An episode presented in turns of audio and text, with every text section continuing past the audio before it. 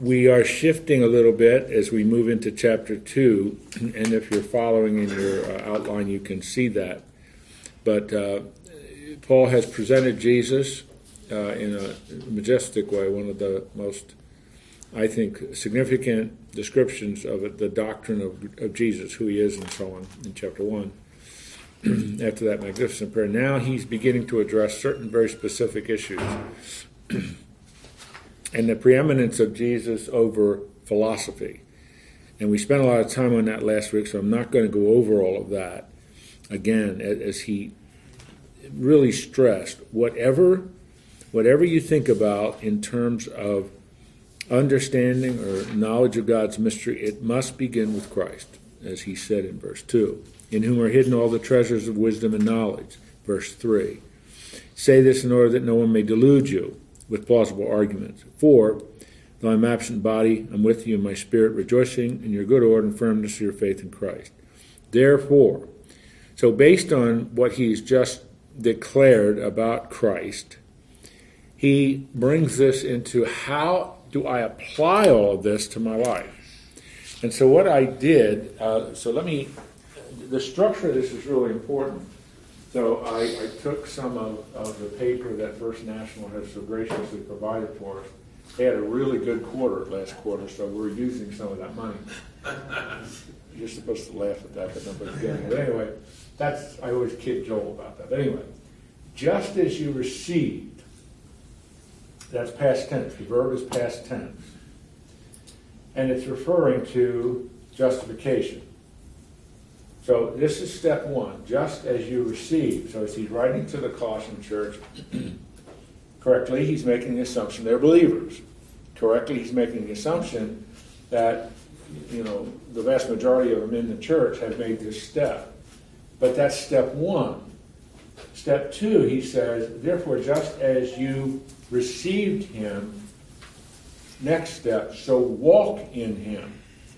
And so, if you want to talk about it in the way that the Apostle Paul talks about it in the book of Romans, he would say something like this As you were justified by your faith in Jesus Christ, past tense, now walk. It's a continuous present. Now, that may or not mean any, may or may not mean anything to you, but the verb tense is a, is a present tense, but it's a continuous present. In other words, the idea is an ongoing, and the word walk there is uh, it's peripateo, but it's the normal the normal verb you use to describe somebody walking. So he's he's saying this isn't something extraordinary. This isn't something unusual. This is the pattern that a believer is supposed to follow in his or her life. So as you've received Jesus, past tense, justification, so now present tense, begin to walk in him. And so that is the now the normal walk of believer. What does it look like? So what he does in the grammar of this is so clear in the original language. The grammar is he has four four participles flowing out of this verb and it describes the manner of walk. What does that walk look like? Well, it's got four characteristics. Now, I numbered them in the order in which they appear in the text, and you can see I made a mistake. I put four before three, so I numbered them. First, you're rooted in Jesus. Second, you're being built up in Jesus. Third, you're established or strengthened in your faith, and we'll talk about that.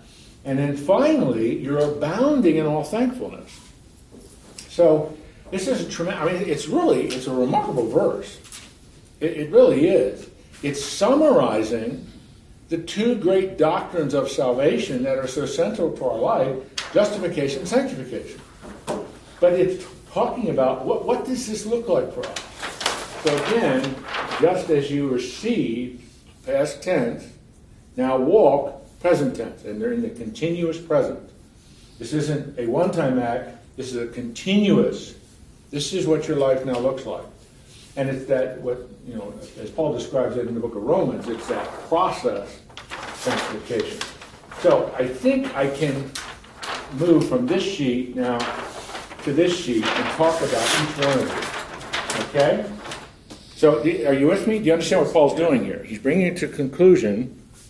He's bringing to a conclusion his discussion about the superiority of Christ Now, what's the practical application of this? It is that as you received him, Christ Jesus the Lord, so walk in him. Uh, New International Version translates that live in him. So rooted, and that's that's the first verb. It's the first uh, participle actually. It's the first rooted.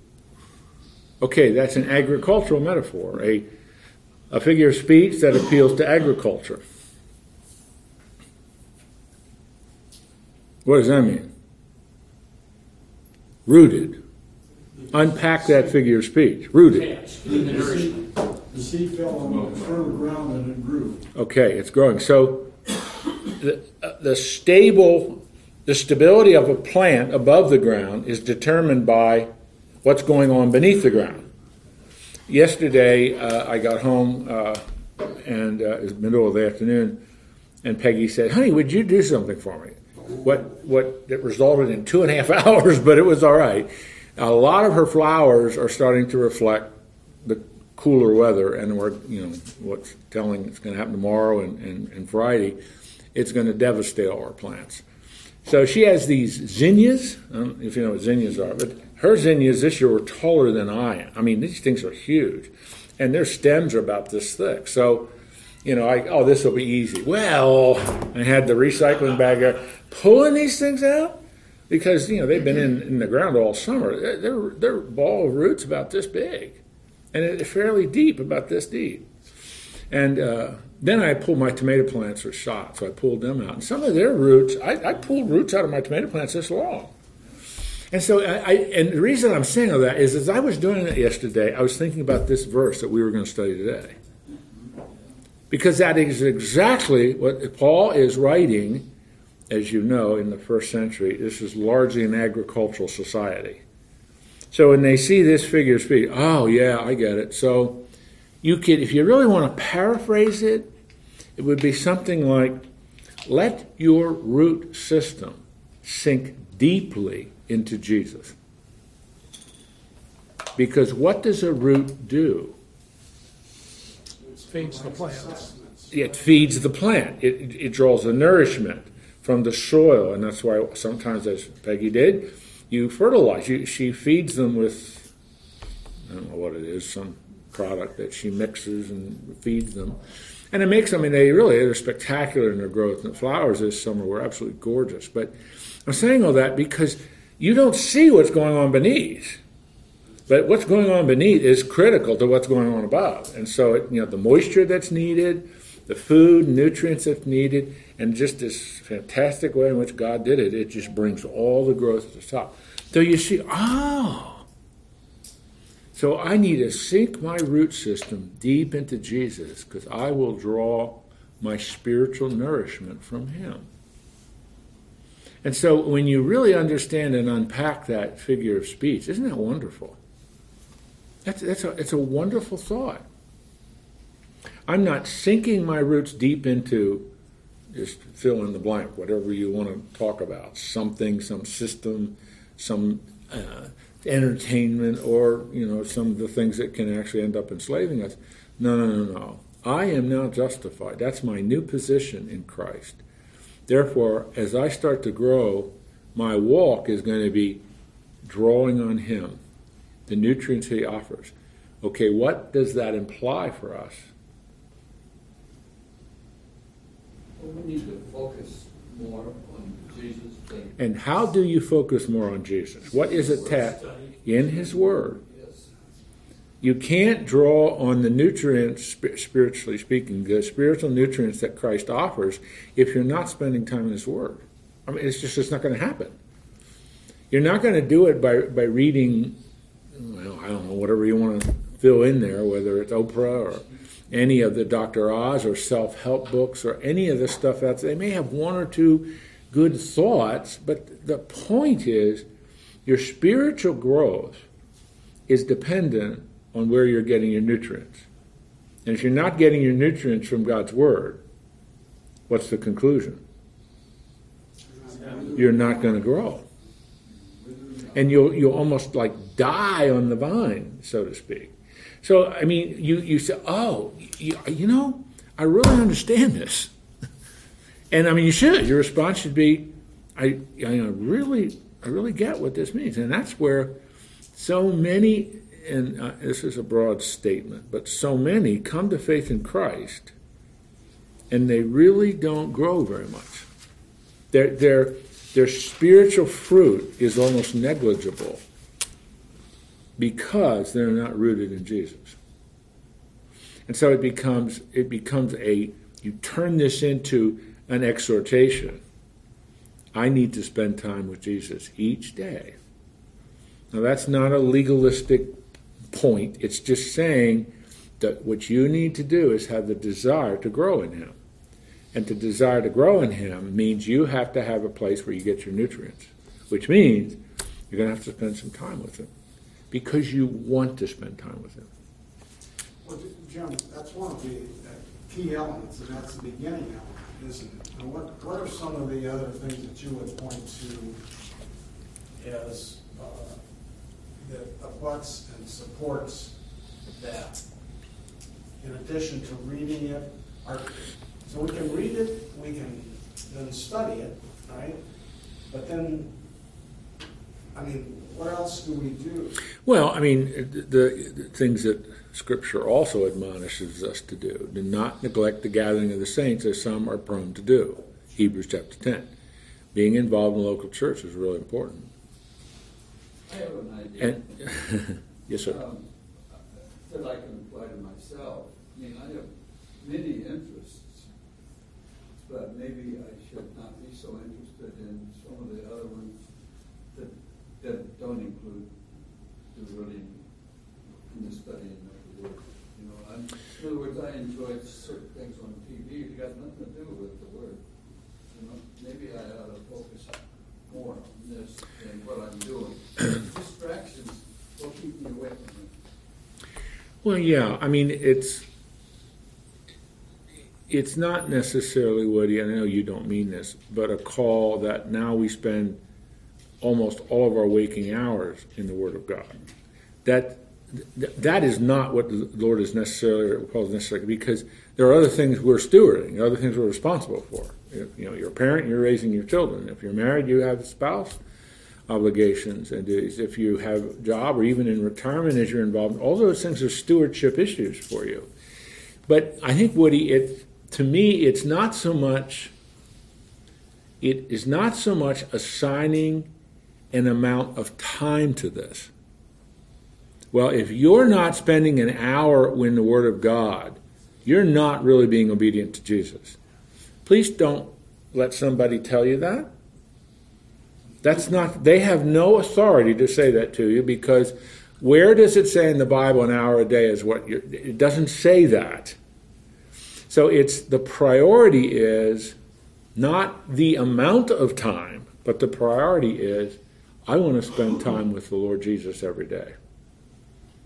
You determine in terms of your schedule and where you are in your life because what you do now, having just turned 83, is a bit different than what you did when you were 60.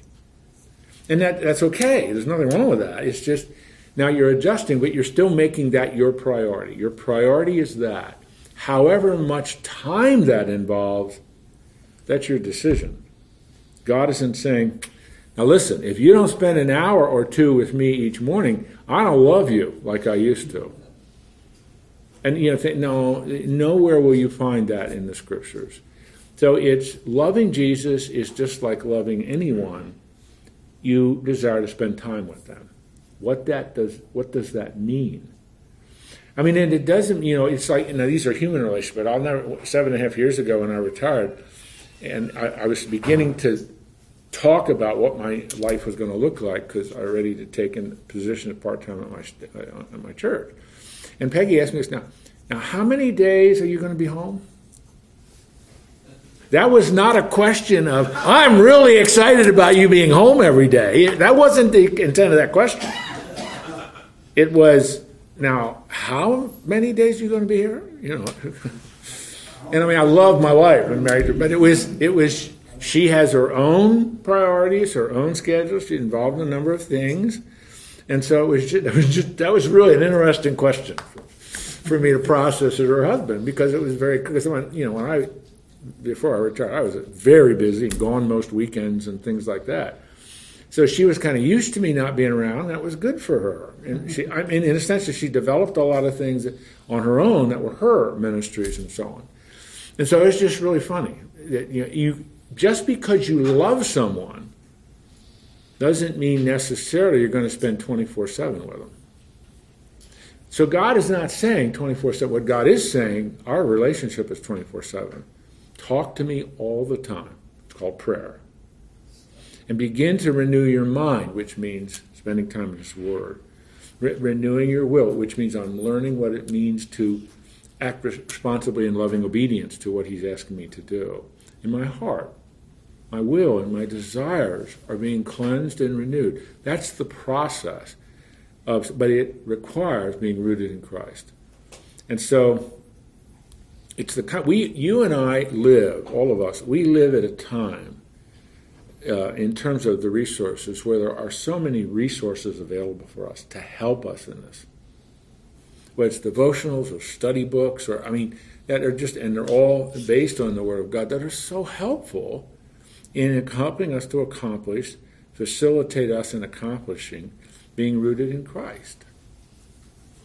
So um, that, that's why that is these are these are ordinal. These are listed in an order that's important, and that's why I apologize when I was writing. I might skip number three, so I just put that that way.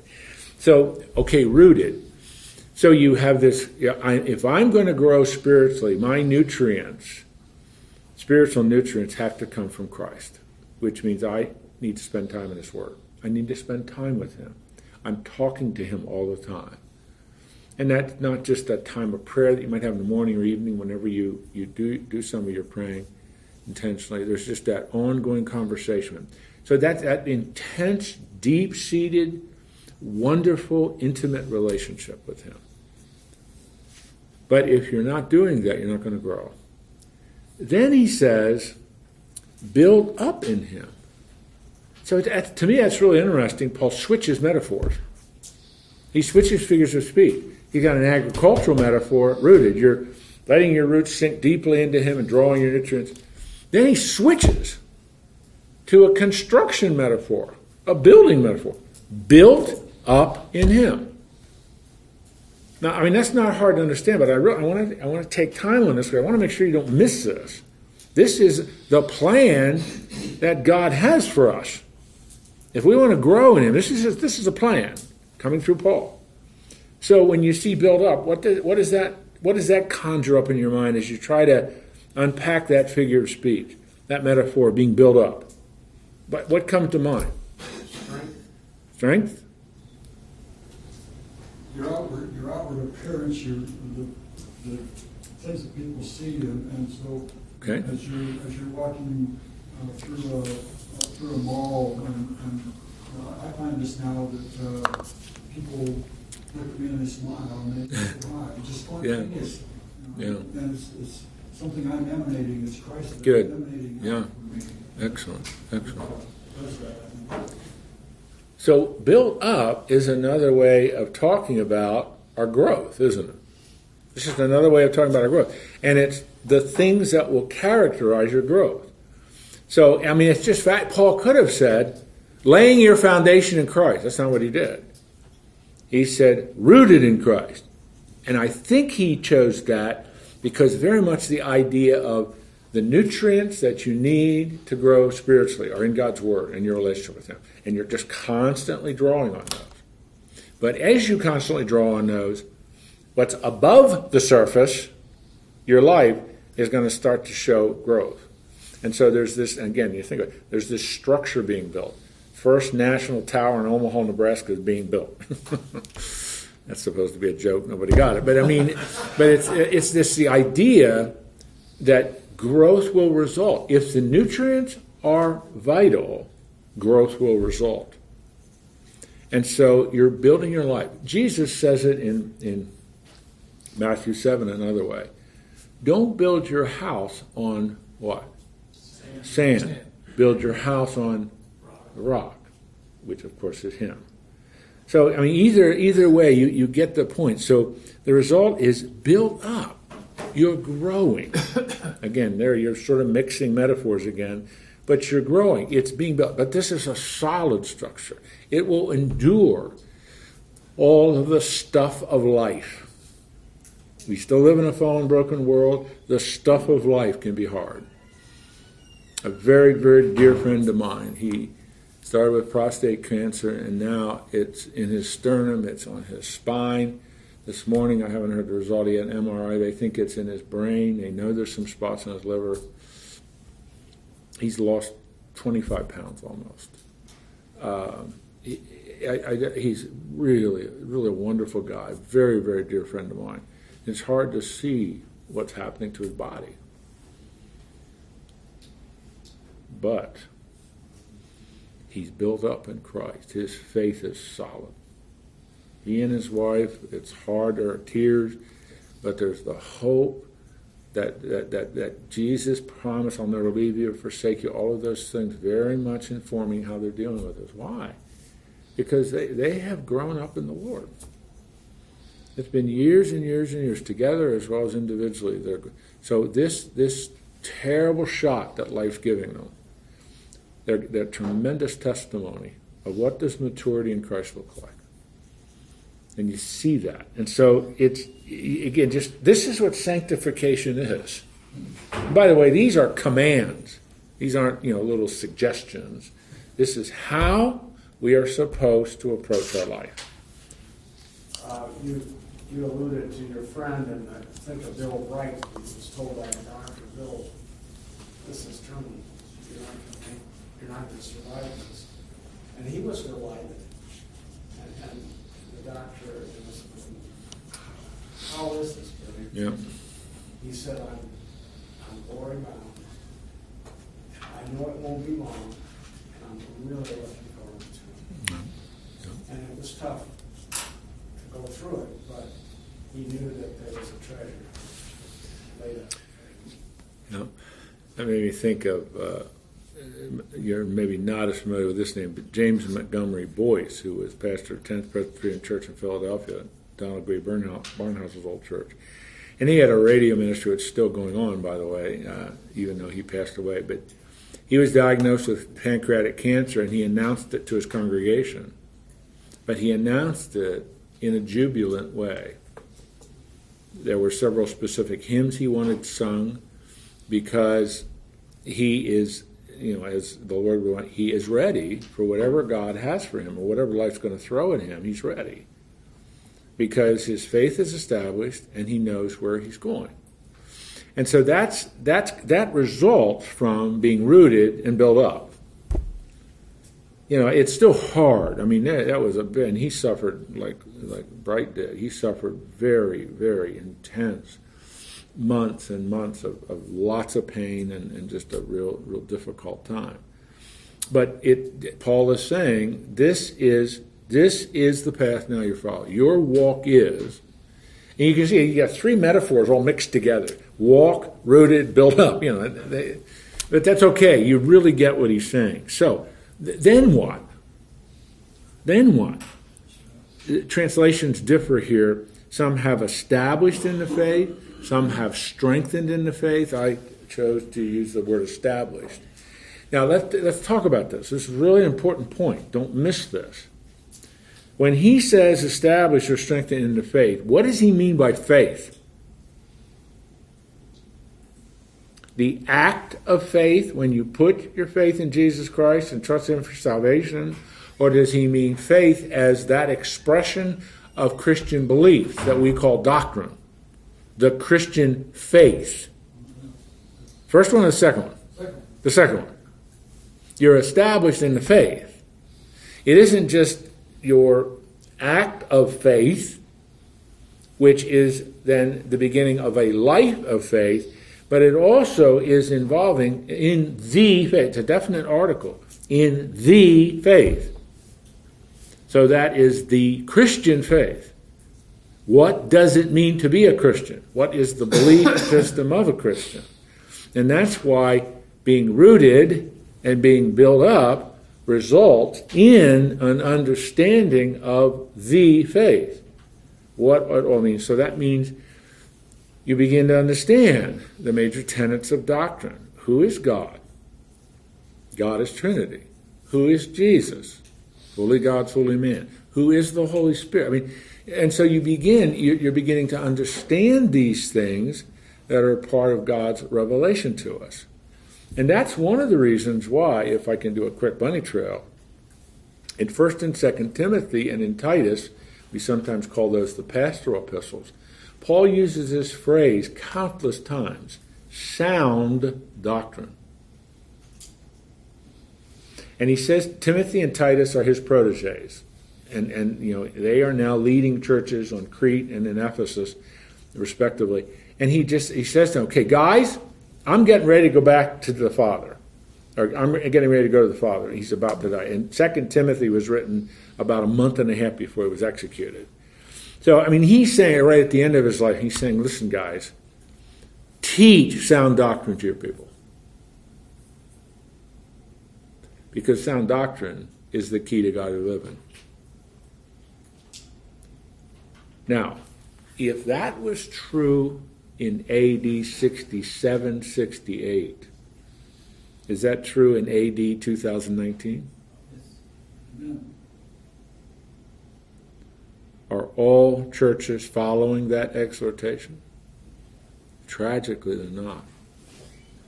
And that, that to, to me, that is very sad. Because you cannot read the New Testament material and come away from reading and studying that and say, doctrine doesn't matter. Then you haven't read it very well. you must have skimmed it or speed read it and missed everything. Because doctrine is central. That is what we believe. And so Paul keeps saying, guys, teach sound doctrine. And sound, the Greek word for sound means healthy, that which is conducive to spiritual health. So you just see, whoa, okay, I'm starting to really get this. So one of the results of being rooted and built up is established in the faith, in the faith, the Christian faith. And so um, that's why next week I'm going to give you a pop quiz on the five key doctrines of the church. And if you don't get 100%, God is really going to be displeased with you. None of that that I just said is true. I'm not going to do that. And God is not, don't, that's, don't want you to feel threatened by that. But I, I want you to, uh, to me, this, that's why this verse is, to me, it's one of my favorite verses in the whole New Testament. Because it summarizes, uh, in a way, verse 6, verse 6 and, and, and into verse 7 is a summary of the whole book of Romans. I mean, really, it's like a summary of the whole book. And it's, it's, it's so profound in its, in its simplicity. So he says, build up in him and established in the faith just as you were taught. So there again, this is the idea of the Christian faith which we taught you. Then he concludes, there's one more participle, one more manner of your walk. One more characteristic of your walk abounding in thanksgiving. And that, that term abounding, as you would no doubt figure out, that term abounding means absolutely overflowing. It's like a river overflowing at its banks, like happened this summer tragically, some of the flooding. But I mean, it's a super abundant thanksgiving. Hmm. That doesn't have anything to do with the national day that we celebrate the, in, in the end of November each year. That's just a day, abounding in thanksgiving. Let's, let's think about that in another way. Abounding. It's super abundant, overflowing life of thanksgiving. It's a pretty nice description of American Christians, isn't it? Did, nobody got what I said without short. Abounding in thanksgiving. That's a pretty good description of American evangelical Christians, isn't it? yeah, I'm hoping somebody was going to say, no, it really isn't, you know. What, why, but couple of you have questions, I'll get them in a minute, but why choose that virtue? Abounding in thanksgiving. Why did he choose that one? He wouldn't be like virtue. He could have chosen peace, patience, love. He could have chosen a lot of virtues. But abounding in thanksgiving. Rooted, built up, established in the faith. You're well grounded now in faith. What what the major beliefs are. And finally, which we were which we taught you. Fourth, and finally, abounding, super abundant, overflowing life of thanksgiving. It defines that person? Is that what you're asking? Uh, I'm yeah, I'm asking why use that virtue. It it should define that person, Rob. It seems like it's a, it's a natural result of the four steps. The fourth one is I'm thinking you're judged by your fruits. If you're abounding in, in thanksgiving, that I, and I do connect that a little bit with evangelical evangelism, but you know it's because it, hopefully it's because you're producing, they're overflowing with good fruit. Okay. Possibly excited about what you now believe, Okay. and you know where you're going. Thanks or Thanksgiving, guys, always has an object, doesn't it? To whom are you expressing thanks? To the Lord for all that He's done for you. So it's it's a thank. Let's um, let's look at it from another vantage point. You're characterized by a thankful spirit. Thankfulness defines you. Thankfulness to the Lord. And therefore, thankfulness for all He's done for you. Thankful for each day of life that He gives you. Thankful for the food that He gives you. Thankful, thankful for the, the good water that you're able to drink. You're not you're not going to get typhoid or cholera like many parts of the world can by drinking polluted water. You see what I'm saying? This thing, because let's really push this. What's the opposite of a thankful spirit? What's that? Unthankful. but what are some other words we use that really embellish an unthankful spirit? Ungratefulness. Ungratefulness. Yeah, ingratitude. Okay. Yeah, use some real strong words here.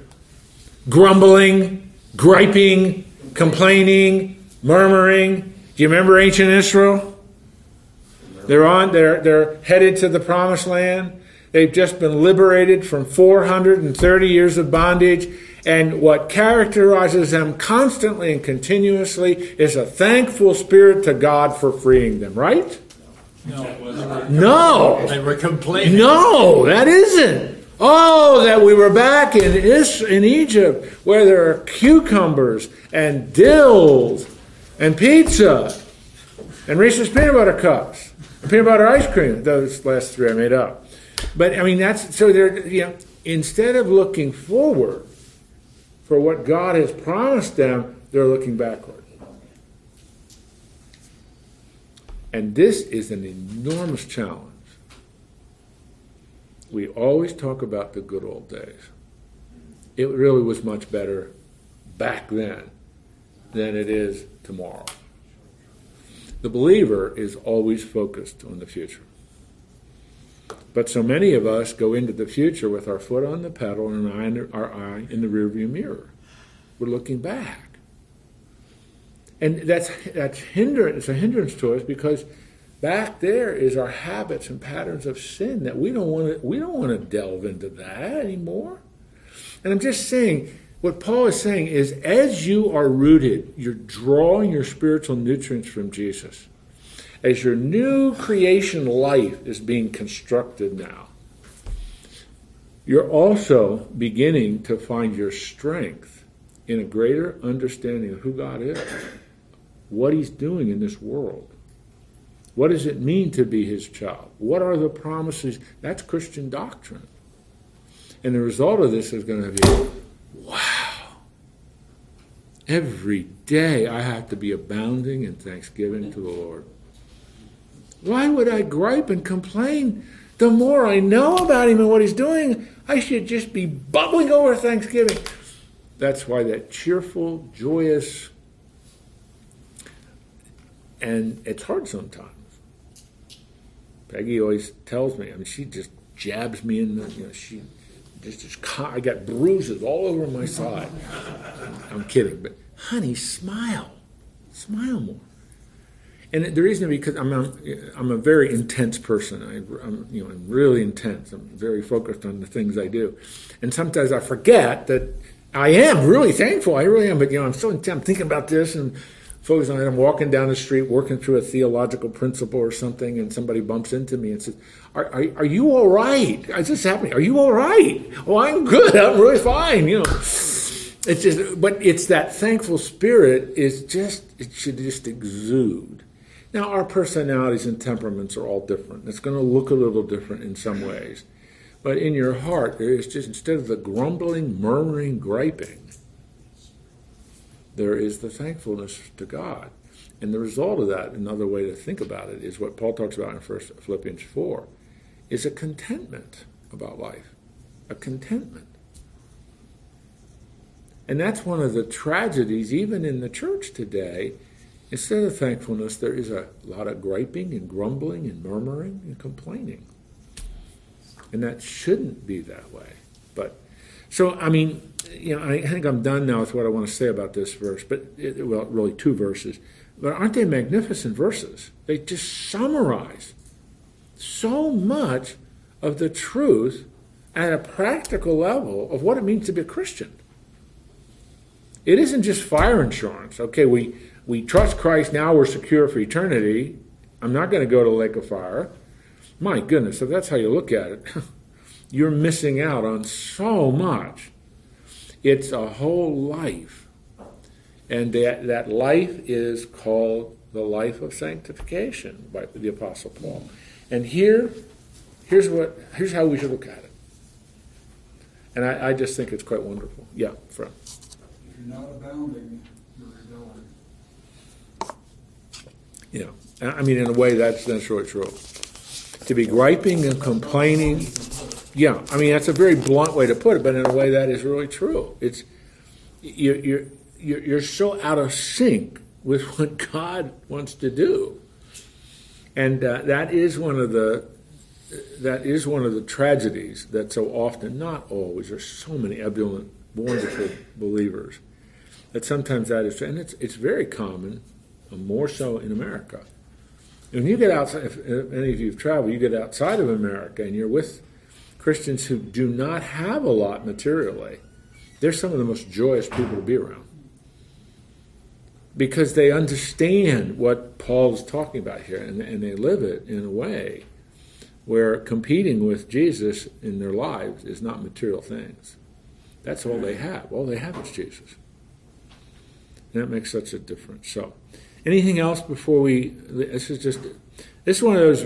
That's two verses. This is one of those small passages to just almost memorize. This is my assignment. I received him. I put my faith in him. I'm justified. Now what? Walk in him. The normal daily routine. Walk in him rooted in Him, you're drawing your spiritual nutrition from Him. And the result is your new life is being built, your new creation is being built. And the result of that then is you're beginning to understand more and more of who you are because you're being taught the Christian faith, as Paul says here. And you know, I, I'm just, I'm just going to say one thing. That's why it is really important the church you choose to be involved in because that church should be teaching you the things of God. Because that there's no established in the faith, trained in the justice you were taught. I mean, I, that's not ambiguous. Now, what does he mean by that? It's very clear what he means by that. And then, then the fourth one, which I find the hardest, practically speaking, is abounding in thanksgiving, a thankful spirit for everything that you have. Okay? Yes, right. So Actually, you're, you're, when you're intense, you actually, you are actually personally abounding. Thank you for helping me rationalize that. No, but because, because God saves souls, but He preserves personalities. Well, that yes, He does. You're, you're right. He does. our personalities remain the same. That's, yep, that's true. Now let's move into the next little thought here, where, uh, boy, again, there's just so so much here. Uh, I've got about twelve thirty. See to it. All right, now you must keep in mind what he just said in six and seven. This command. See to it that no one takes you captive by philosophy and empty deceit. Now, that little word captive is, is, is quite a wonderful word. It was used in the Greco Roman world of piracy, where a pirate would cause a ship to stop in the middle of the Mediterranean, and then you'd plunder that ship. You'd take everything off that ship. So you, you follow what you, that, that's a, he's really using an intense, strong, quite quite significant term here.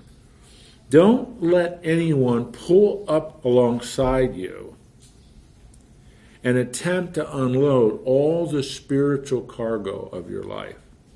Are you following the figure of speech? That's what he's saying there.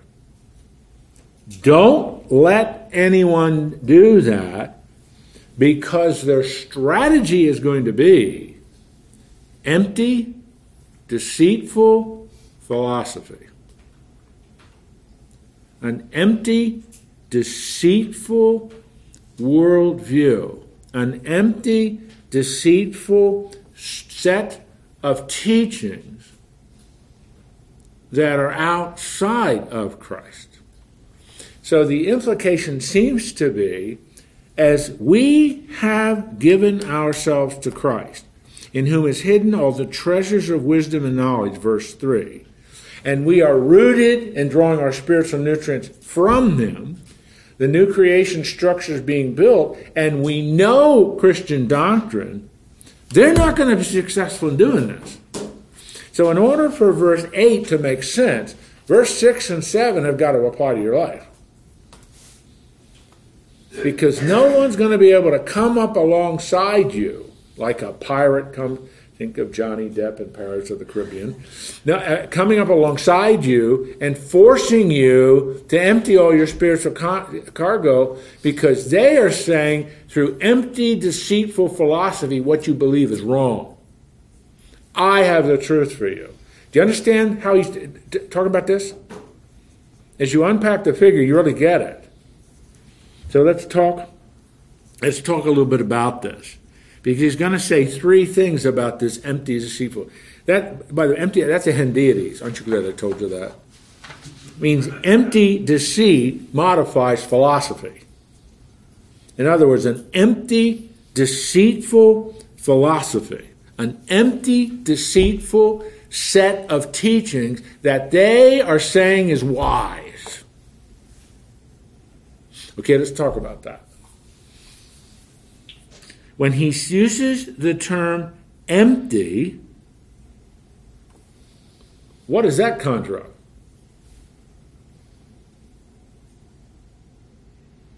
Uh, You're making it harder than it is. It's it, what? No promise. Okay.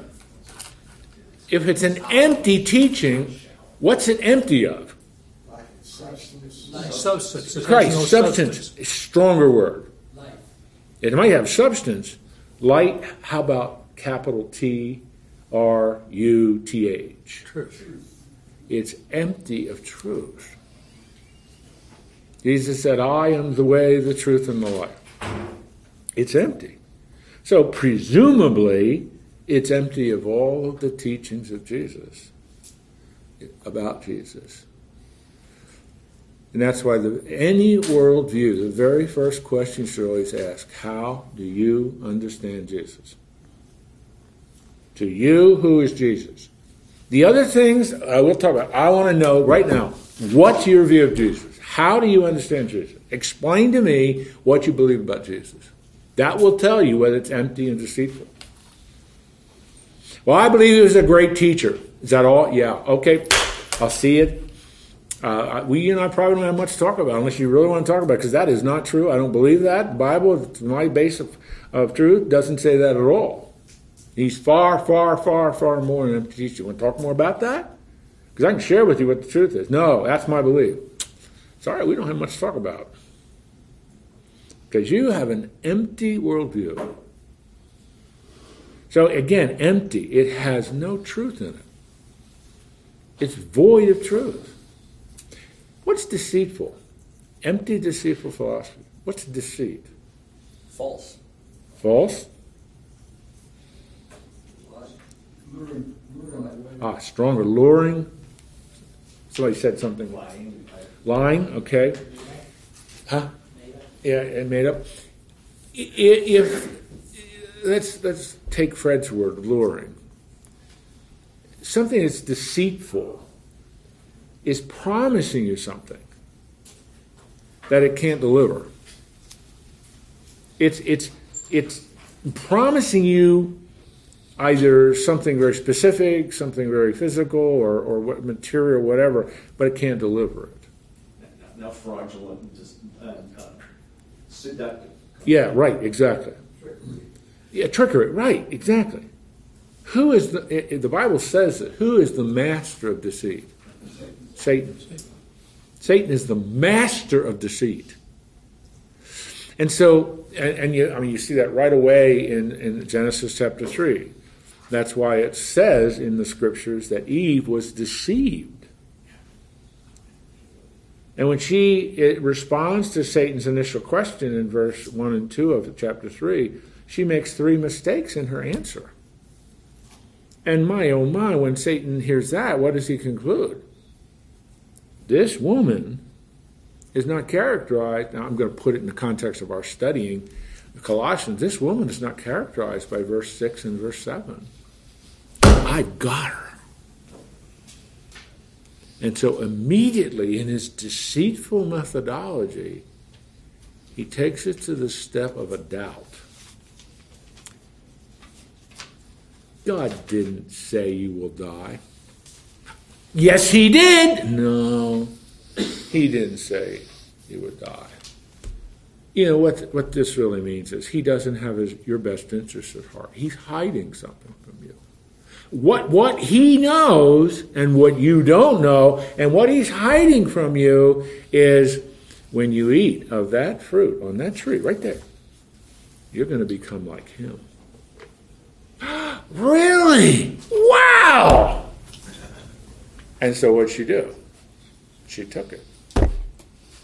See, that's Satan is so he's a master at that.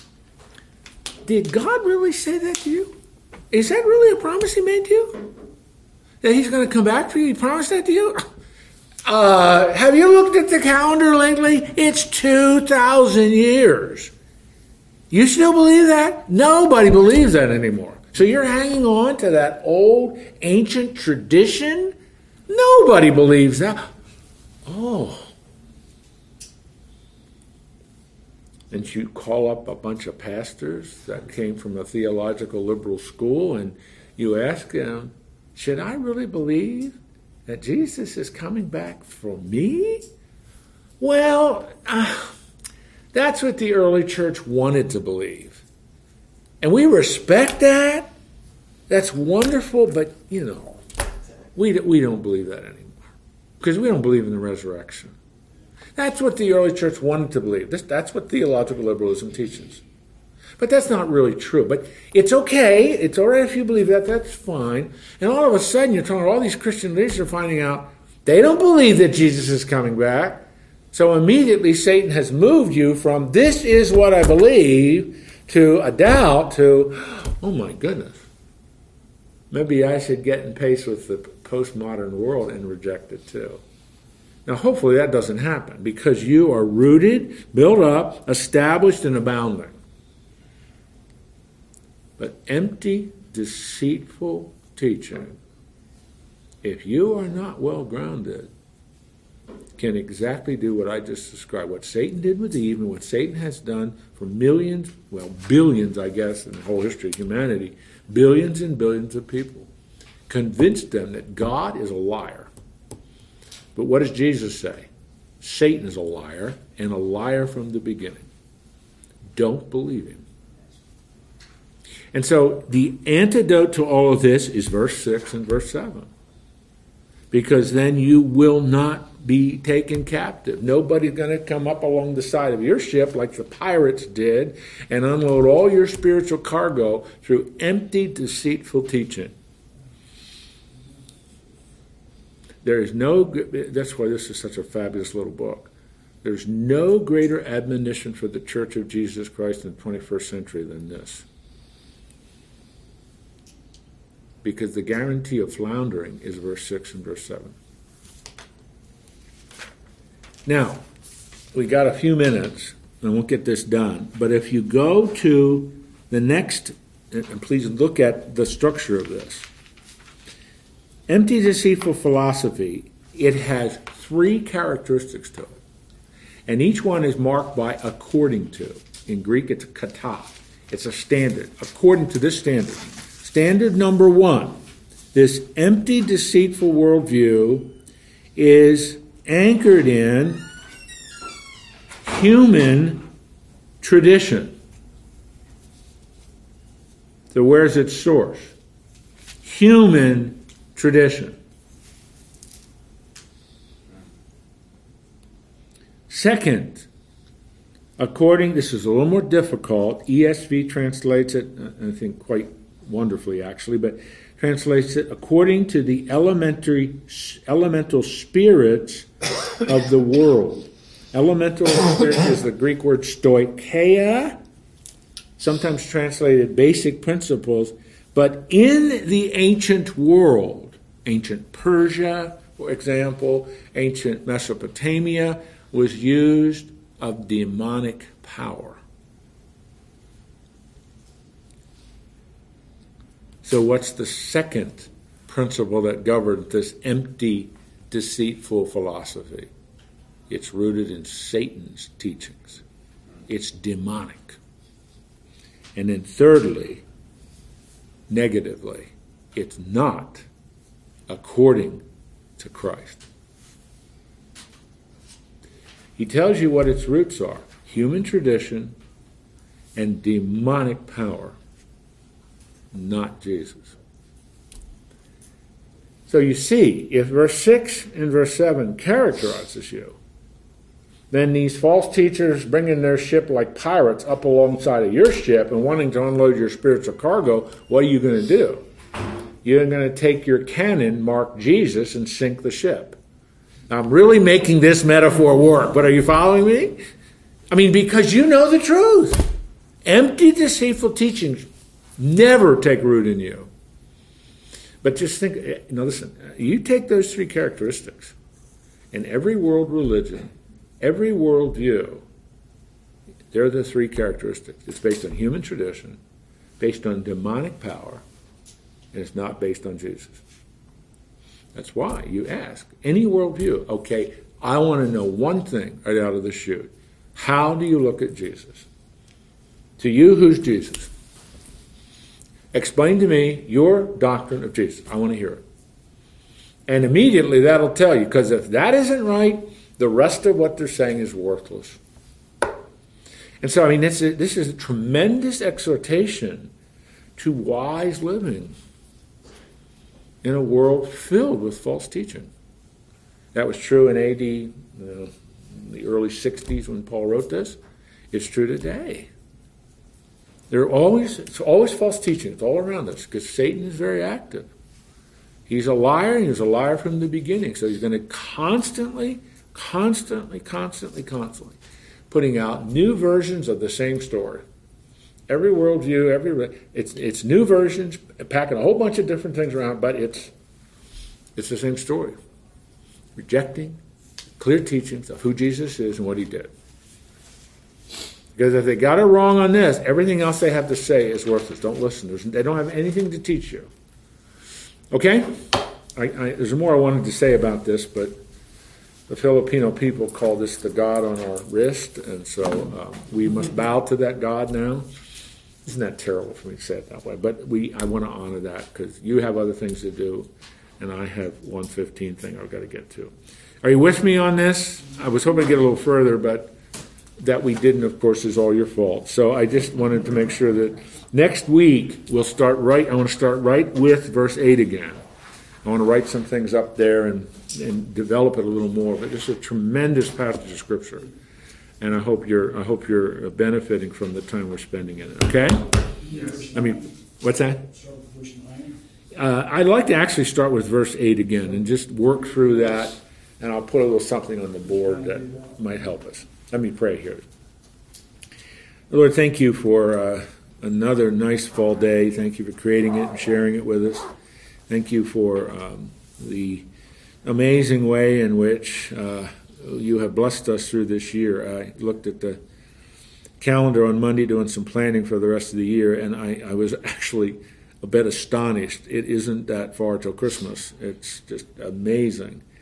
And there's so much we have to be thankful for. Thank you for your presence with us. Thank you for these men. I, I believe what we've studied in verse 6 and 7. It characterizes them. I want it to characterize them. That they've made that decision of faith. They've received Christ, as Paul says. They're now justified. And the, the process of sanctification is characterized by four things, at least according to this passage. We're rooted in Jesus. We're drawing our spiritual nutrients from Him. Our nutrition, spiritually speaking, is the Word of God, and it's our ongoing conversation with you.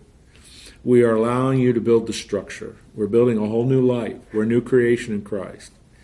And as we're doing that, we're being taught and we're internalizing the Christian faith, that body of beliefs that we call Christianity. And this is an area, Lord, as you know, is hard for me sometimes, but abounding in thankfulness. A thankful spirit to you for everything. And thankfulness to you for the people you brought into our lives. Thankfulness to you for the people that we work with or in our neighborhood or our family. It's just a thankful spirit about all of the bounties of your blessings. May we be characterized by that. Because, Lord, if 6 and 7 characterizes us, no false teacher, no false teaching, no tel- television lecturer, no, no, no spokesman, nothing is going to be able to come, along, uh, come alongside our ship like a pirate and unload all our spiritual cargo. They're not going to do it because it's empty, deceitful, lying presentation because it's built on things that don't last human tradition, demonic power, and they've rejected Jesus. So they don't have anything to say to us, they have nothing to add to our lives. May we be men that are growing in what verse 6 and verse 7 describes. We're men in process, but we're men of faith. We're men who trust you and have confidence in you, and we're men who believe your promise that you're going to come back for us.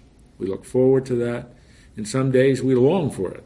But until then, help us to be good stewards of everything you've given us, good stewards of our time, because we represent you. May we represent you well in Christ's name. Amen. Amen. See you next week.